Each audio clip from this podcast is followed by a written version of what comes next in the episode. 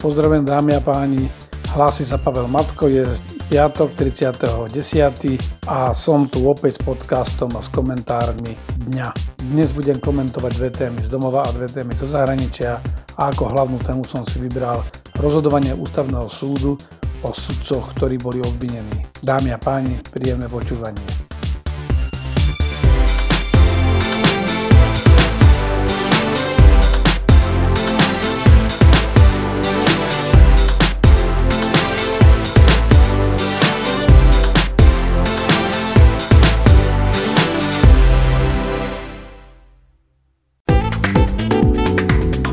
Aktuality z domova.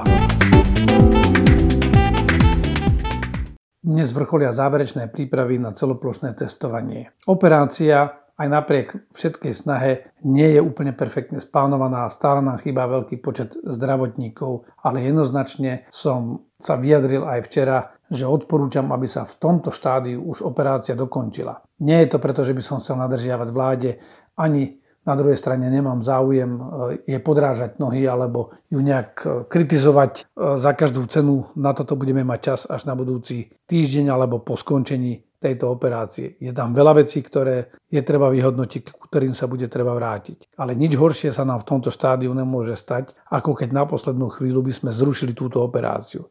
Nie preto, že nie je perfektná, nie preto, že nevieme uznať chybu, ale preto, že je relatívne dobre pripravená. E, nielen vojaci, ale aj samozprávy, zdravotníci a všetci ostatní urobili všetko to, čo sa dalo a musíme sa obrniť veľkou dávkou trpezlivosti, ale aj také disciplíny a kooperácie, aby sme túto operáciu v maximálnej možnej miere úspešne dokončili. A to, čo sa nepodarí, to bude musieť vláda prijať také rozhodnutie, aby sa s tým vedela vysporiadať. Neuvážené zrušenie tejto operácie v tomto štádiu by nielen viedlo k chaosu, ale aj k zásadnej nedôvere občanov k štátu a jeho autorite. My ideme do veľmi ťažkej krízy, nikto z nás nevie, ako dlho tá kríza bude trvať a čo všetko ešte prinesie. A ísť do takejto krízy podritou autoritou štátu alebo s rozvrátenými zložkami a s absolútnou nedôverou občanov si jednoducho nemôžeme dovoliť. Nie kvôli súčasnej vládnej koalícii, ale kvôli vlastnému národu, vlastnému zdraviu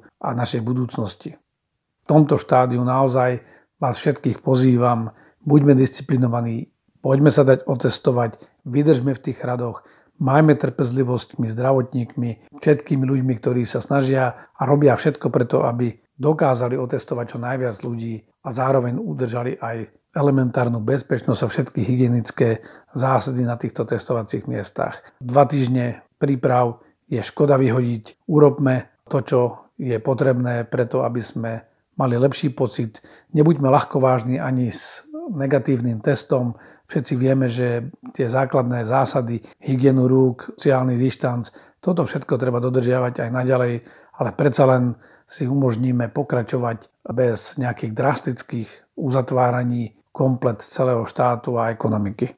Verím, že vláda následne túto prvú vlnu vyhodnotí a príjme opatrenia na korekciu v následujúcom kole testovania. Je to jediná možnosť. Nič horšie nie je ako nerozhodne pobehovať e, z miesta na miesto a nerobiť vlastne nič len chaos. V rámci tejto operácie nám príde pomôcť aj 50 e, rakúskych zdravotníkov. Posledné informácie hovoria o 200 maďarských zdravotníkoch. Nie je to veľké číslo, ale je to prejav solidarity, partnerov v regióne. Zarazili ma niektoré nepochopiteľné reakcie na internete a na Facebooku v súvislosti práve s touto pomocou. Ide o pomoc na naše pozvanie a solidaritu našich najbližších partnerov v regióne. Dnes pomáhajú oni nám, zajtra môžu potrebovať našu pomoc. Porovnávať to s násilnou inváziou a následnou 20-ročnou okupáciou sovietskými vojskami je absolútne neadekvátne.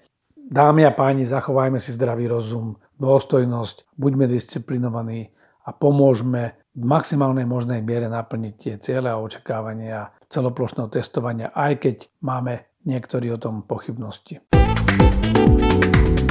Aktuality z domova.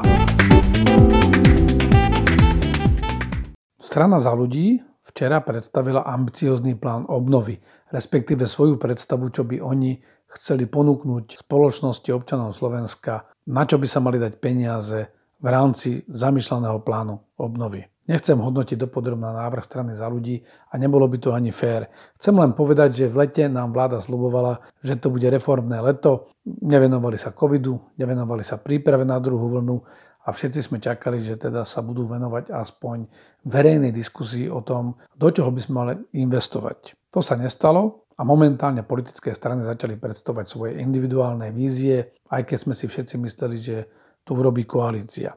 Takže strana Sme rodina predstavila svoju víziu, ktorá je skôr o veľkorysom utrácaní a reformách, ktoré by sme si mali urobiť e, sami, tak či tak, a ktoré síce pomôžu vláde, pomôžu aj niektorým partikulárnym otázkam, ale nejakým spôsobom dlhodobo e, nezabezpečia ten budúci raz Slovenska a príjmy, z ktorých vlastne zaplatíme všetky tie dlhy. Strana za ľudí z tohto pohľadu má úplne odlišnú filozofiu a naozaj sa snaží smerovať e, tento plán do budúcnosti tak, aby zabezpečil budúci rast, z ktorého sa všetko aj splatí a aj si zlepšíme svoje podmienky. Takže sympatické je, že strana za ľudí sa snaží pozerať naozaj na plán obnovy ako na investíciu, ktorá je prorastovou investíciou. Čo by som vytkol je zlé načasovanie, pretože pozornosť spoločnosti je úplne niekde inde. Zorganizovať takúto prezentáciu a tlačovú konferenciu a dva dni pred celoplošným testovaním, ktoré nie je ešte ani úplne pripravené a je veľa sporov okolo rozsahu príprav, je podľa mňa neprezieravé, pretože odprezentovali to, ale pozornosť nielen médií, ale hlavne občanov je niekde úplne inde. Za negatívum považujem aj to, že každá koalícia predstavuje svoj vlastný program. Je to legitimné z hľadiska politického, ale, ale v tomto štádiu je ešte otázka, že či pri zhoršujúcej sa pandemickej situácii vôbec do apríla budúceho roku stihneme vykonať nejakú politickú súťaž, verejnú diskuziu a vybrať to najlepšie.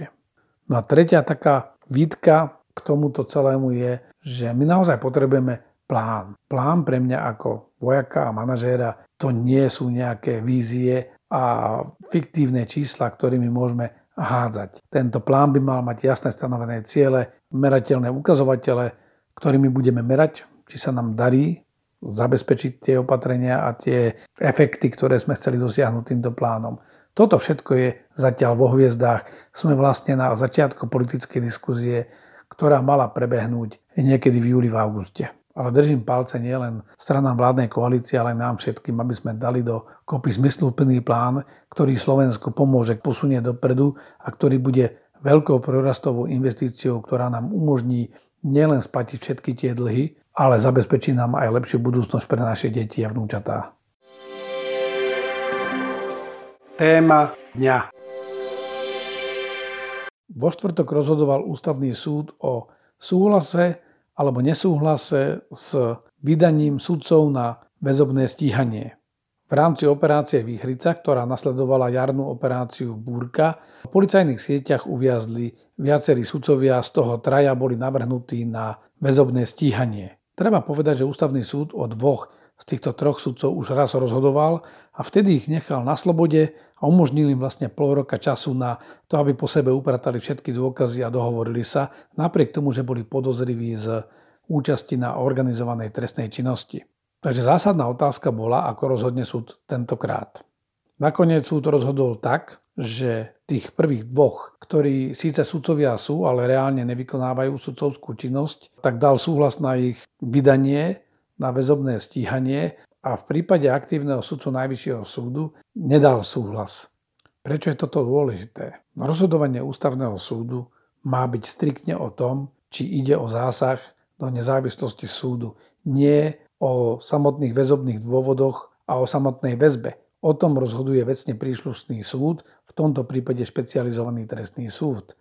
Ja nie som ústavný právnik, ale ešte raz, ústavný súd nerozhoduje o väzbe samotnej, ale rozhoduje len o tom, či stíhanie sudcu nie je náhodou zásahom do nezávislosti súdu.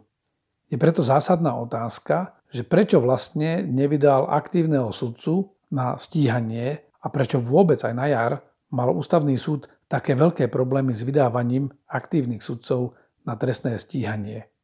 Lebo tým, že odmietol súhlasiť s vydaním na väzobné stíhanie, ako keby povedal, že si myslí, že došlo k porušeniu ústavy a že ide o neprimeraný zásah do nezávislosti sudcov. Som presvedčený, že ústavný súd by mal podrobne zdôvodniť takéto rozhodnutie.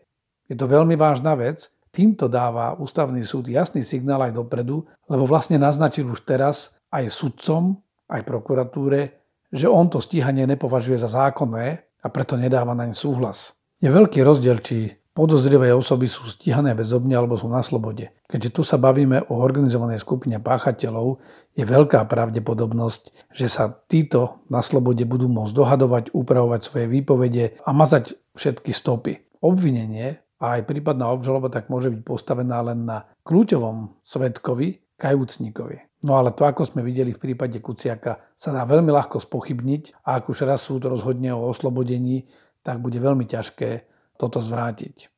Je to zvláštna hra ústavného súdu, ale treba si uvedomiť, že naša justícia má veľmi zvláštne a neprimerané postavenie pre demokratickú spoločnosť. Náš demokratický systém je postavený na troch pilieroch.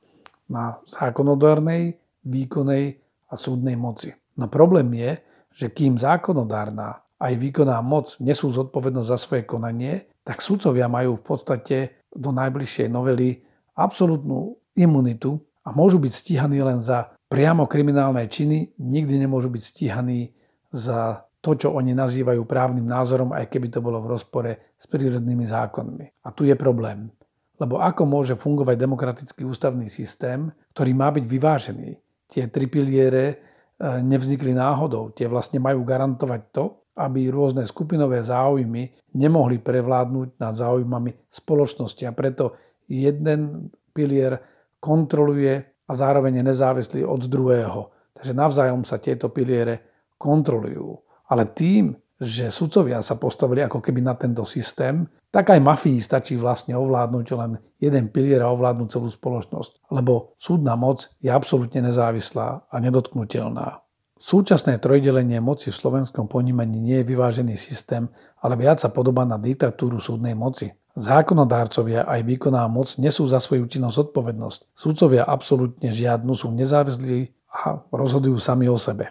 Momentálne ich nie je možné súdiť ani za vyslovenie svojvoľné rozsudky, v ktorých môžu aj očividné klamstvo a svoju volu vydávať za svoj právny názor. Stíhať a súdiť sudcov je možné len za kriminálne skutky a ešte aj o tom rozhoduje ústavný súd a nemusí zdôvodňovať, že prečo vlastne nevydal súhlas. Stačí, že sa rozhodne a hlasovaním v Senáte nevydá sudcov na stíhanie. To znamená, máme nevyrovnaný systém, keď napriek deklarovanej rovnosti všetkých občanov podľa ústavy je tu kasta občanov, sudcov, ktorí sú nad celým systémom a na nich vlastne tieto pravidlá neplatia. Veď máme sudcu, ktorému našli v aute, v ktorom bol len on sám a šoferoval ho kokain aj ilegálne držanú zbraň a nič sa mu nestalo. Keby to spravil niekto z nás, tak by sme dostali pomaly do živote. Stačí pripomenúť prípad chlapca niekde z Košíc, ktorý za prechovávanie malého množstva marihuany dostal 12 rokov, ale sudca nebol ani riadne odsúdený za to, že mal nelegálne držanú zbraň a zároveň kokain v aute a nevedel sa z toho nejako vyviniť. Bolo to jeho auto, on ho šoferoval a nejaká iná osoba pri tom aute nebola. Demokratický ústavný systém nemôže nikdy fungovať, ak piliere moci nie sú navzájom vyvážené. Veď celá pointa spočíva práve v tom vzájomnom vyvažovaní a kontrole. Ale o akom vyvažovaní môžeme hovoriť, keď pár ľuďom stačí ovládnuť jeden nedotknutelný pilier justíciu a podarí sa mu vlastne ovládnuť celý štát. Súdy nemôžu rozhodovať podľa nálad a vôle občanov, ale súdy, aj ústavný súd, musia rešpektovať, že najväčším suverénom je stále občan. Všetká moc aj podľa našej ústavy pochádza od občana a nemôžu sa vysmievať občanom do tváre. Základným atribútom právneho štátu nie je len to, že máme formálne vybudované inštitúty právneho štátu, ale že tieto inštitúty a inštitúcie aj fungujú, že máme jasne stanovené pravidlá a hlavne, že vo všetkých právnych veciach a v súdnych konaniach máme predvídateľné výsledky. Lenže ako sa ukazuje, ústavný súd len veľmi nerád rozhoduje o väzobnom stíhaní svojich kolegov, kde sa nepozerá na nich ako na ostatných občanov, ale ako na špecifickú kastu. Ľudské je to pochopiteľné. Ústavní sudcovia sú generovaní presne z toho istého systému a sú ako keby na vrchole pomyselnej justičnej pyramídy. Môžem sa míliť, ale verím tomu, že z dlhodobého hľadiska slovenská spoločnosť nebude stabilná, pokiaľ systém troch pilierov moci nebude vyvážený a pokiaľ v ňom nebudú rovnoprávni hráči. Aktuality zo sveta Veľká pozornosť v Spojených štátoch, ale aj všade vo svete sa upiera na supervolebný útorok. V tom si majú Američania zvoliť nielen prezidenta, ale aj členov snemovne reprezentantov a časť Senátu. Všetci si pamätáme vlnu násilia a nepokojov v Spojených štátoch, ktoré vypukli po sérii nešťastných zákrokov policajtov proti afroameričanom, ktoré sa skončili tragicky. Tieto nepokoje prepukli do otvoreného násilia, horeli americké mesta a situácia eskalovala aj zapojením sa viacerých rasistických organizácií v súvislosti s blížiacimi sa voľbami. Uverejnil Brookings Institute, čo je jeden z najväčších amerických a aj svetových think tankov, zaujímavý článok od eh, Daniela Bajmana a Colina Clarkeho. Títo sa zaoberali rizikami vzniku násilných konfliktov počas samotných volieb a v období po týchto voľbách. Kríza ako pandémia sú vždy katalizátorom spoločenských procesov a spravidla eskalujú nielen vnútropolitické, vnútroštátnej krízy, ale aj medzinárodnej krízy. Tohto všetkého sú si vedomí nielen bezpečnostné zložky, sociálne médiá, ale aj všetci tí, ktorým leží na srdci pokojný priebeh volieb a vôbec pokoj a poriadok v Spojených štátoch. Všetci si uvedomujú možné hrozby, ale aj to, že ich sná nemusí byť dostatočná. Žolíkom alebo divokou kartou v celej tejto situácii je samotné správanie sa prezidenta Spojených štátov.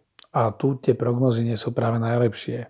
Situáciu zhoršuje ešte vypetá retorika prezidentských kandidátov a najmä prezidenta. Je prítomná veľká politická polarizácia a k tomu sa ešte navrh pripadá aj veľká frustrácia a súvisiaca s COVID-19. To všetko mobilizovalo hnutie Black Lives Matter a zároveň aj protimobilizovalo ich odporcov a rôzne rasistické a extrémistické skupiny v Spojených štátoch. Veľmi veľa bude záležať od toho, či v prípade nejakých nepokojov, ktoré sa určite objavia, sa ich podarí udržať pod kontrolou a neprerastú do nekontrolovaného násilia. Sásky v tomto volebnom cykle sú veľmi vysoké a nálada spoločnosti je veľmi temná. Situácii nepomáha ani správanie sa prezidenta Trumpa, ktorý opakovane už dopredu ohlasuje, že demokrati určite idú sfalšovať voľby len preto, aby ho odstavili od moci. Napadol aj americkú poštu, že určite príde k falšovaniu hlasa odovzdaných poštov. Okrem neurčitých obvinení prezident Trump vyzýva aj svojich podporovateľov, aby prísne kontrolili všetky volebné miestnosti a dozerali na priebeh volieb. To všetko len e, zvyšuje napätie najmä šírením narratívu o sfalšovaných voľbách, ktorý šíria aj skupiny ako jeho online armáda nasledovateľov a podobne. Počas prvej prezidentskej debaty prezident Trump povedal, že biele nacionalistické skupiny ako e, hrdí chlapci majú ustúpiť do úzadia, ale byť v pohotovosti. To je taká komunikácia, ktorá veľmi znepokojila všetkých e, protiteroristických analytikov konšpiračné hnutie QAnon, od ktorého sa Trump odmietol dištancovať na svojom poslednom mítingu a extrémna pravicová skupina držiteľia prísahy deklarovali verejne, že by mohli siahnuť po násilí, pokiaľ by Trump prehral voľby. Americká spoločnosť je mimoriadne polarizovaná a priaznivci jednej politickej skupiny vidia ako nepriateľov e, svojich oponentov. Situáciu zhoršil aj samotný COVID, lebo počas karantény milióny Američanov sedia doma, sú online, konzumujú obrovské množstvo propagandy a dezinformácií, podobne ako je tomu aj u nás. Aj keď len malá časť obyvateľov sa môže odhodlať k násiliu, môže to vyvolať lavinový efekt. Vypetá atmosféra, nedôvera, vzájomné podozrievanie a veľmi nejasné odhady, to všetko vytvára výbušný koktail, ktorý, pokiaľ sa nepodarí udržať bezpečnostným zložkám pod kontrolou a politikom ukludniť situáciu, môže skončiť veľmi zle. Z prostredia bezpečnostných zložiek je zaujímavá informácia o údajnej autocenzúre týchto zložiek, keď majú vlastne strach e, dať všetky informácie na verejnosť, e, aby si nepohnevali prezidenta Trumpa. Samotný prezident a jeho nasledovatelia trvali na zvýrazňovaní nebezpečia, ktoré predstavuje Antifa a v ich očiach aj hnutie Black Lives Matter. A na druhej strane sa snažili hrať do úzadia nebezpečenstvo, ktoré hrozí od pravicových e, rasistických skupín. Všetci normálni ľudia veria, že sa podarí udržať napätie v určitých medziach a zabrániť eskalácii situácie a širšiemu prepuknutiu násilia. Ale všetko bude závisieť od politikov, či dokážu včas zareagovať na takéto násilie, odsúdiť ho a vyzvať všetkých občanov pokoju a kľude aj v prípade svojej vlastnej porážky. Aktuality zo sveta. Môj posledný dnešný príspevok je venovaný technológiám a to technologickým spoločnostiam. Práve včera giganti ako Apple, Google, Facebook, Amazon ohlasovali svoje výsledky. Bohužiaľ tie neboli v prípade Apple také dobre, ako sa očakávalo, najmä kvôli tomu, že ich najnovší iPhone bude posunutý prakticky do 4. štvrť roka, tak trhy zareagovali veľmi rýchlo a začali prudko padať. Takže po stredajšom prudkom prepade, včerajšom prudkom raste, dnes opäť trhy prudko padali a technologický index Nasdaq padol o viac ako 3%, pričom spoločnosti ako Apple, Facebook, Amazon, Netflix e, padli zhruba o 6%. Jediný Google posilnil, pretože mal ďaleko lepšie výsledky, ako analytici očakávali. To je biznis, ale ten súvisí veľmi s tým, čo sa momentálne v Spojených štátoch a vo svete deje. Doteraz profitovali technologické firmy a najmä tie, ktoré sa zameriavajú na online služby z pandémie COVID, kde zareagovali veľmi rýchlo na meniaci sa profil biznisových aktivít, ktoré sa prenášajú do online priestoru a na tzv. home office alebo domácu prácu.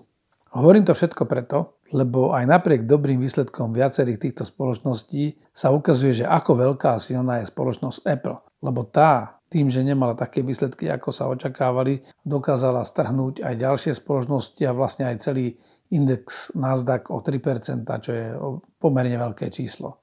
No ale vráťme sa k Facebooku. Keď Facebook vznikal, bola to nevinná sociálna sieť medzi študentami. Dnes je to jedna megalománska firma, ktorá má veľmi veľký vplyv. Jej mariteľia sa stali boháčmi a už to nie je len nejaká aktivistická sieť, ale je to vysokoprofesionálna informačná spoločnosť. Jej hlavným artiklom a biznisom sú informácie. Tieto informácie získava a distribuje svojim užívateľom, používa politickú reklamu, používa ďalšie reklamy. Skrátka dokáže prácou s informáciami zarábať peniaze.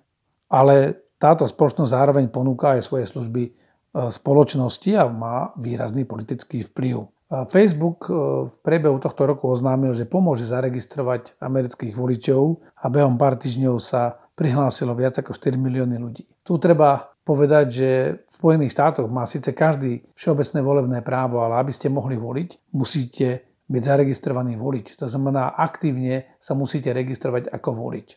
Pre výsledky volieb je veľmi dôležité nielen získať voličov, ale zabezpečiť, aby títo voliči boli registrovaní a išli naozaj voliť. A práve tomuto Facebook pomáhal. Samozrejme to sa nevždy páčilo e, súčasnej administratíve a snažili sa tomu nejako zabrániť, ale to sa im nepodarilo. Facebook je skrátka už dosť veľký.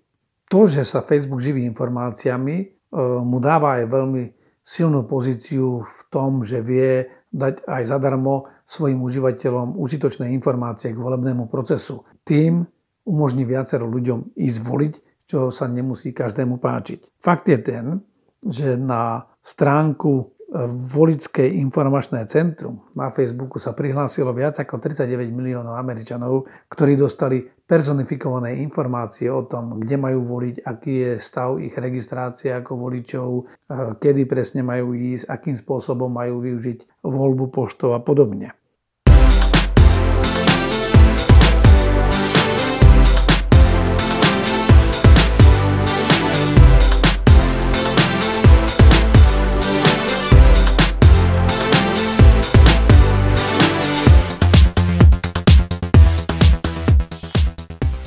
Priatelia, a to už je pre dnes všetko. Želám vám pokojný víkend, úspešné testovanie, pokiaľ možno všetkým negatívne testy a pozitívnu náladu. Buďme disciplinovaní, spolu to dokážeme a počujeme sa v pondelok.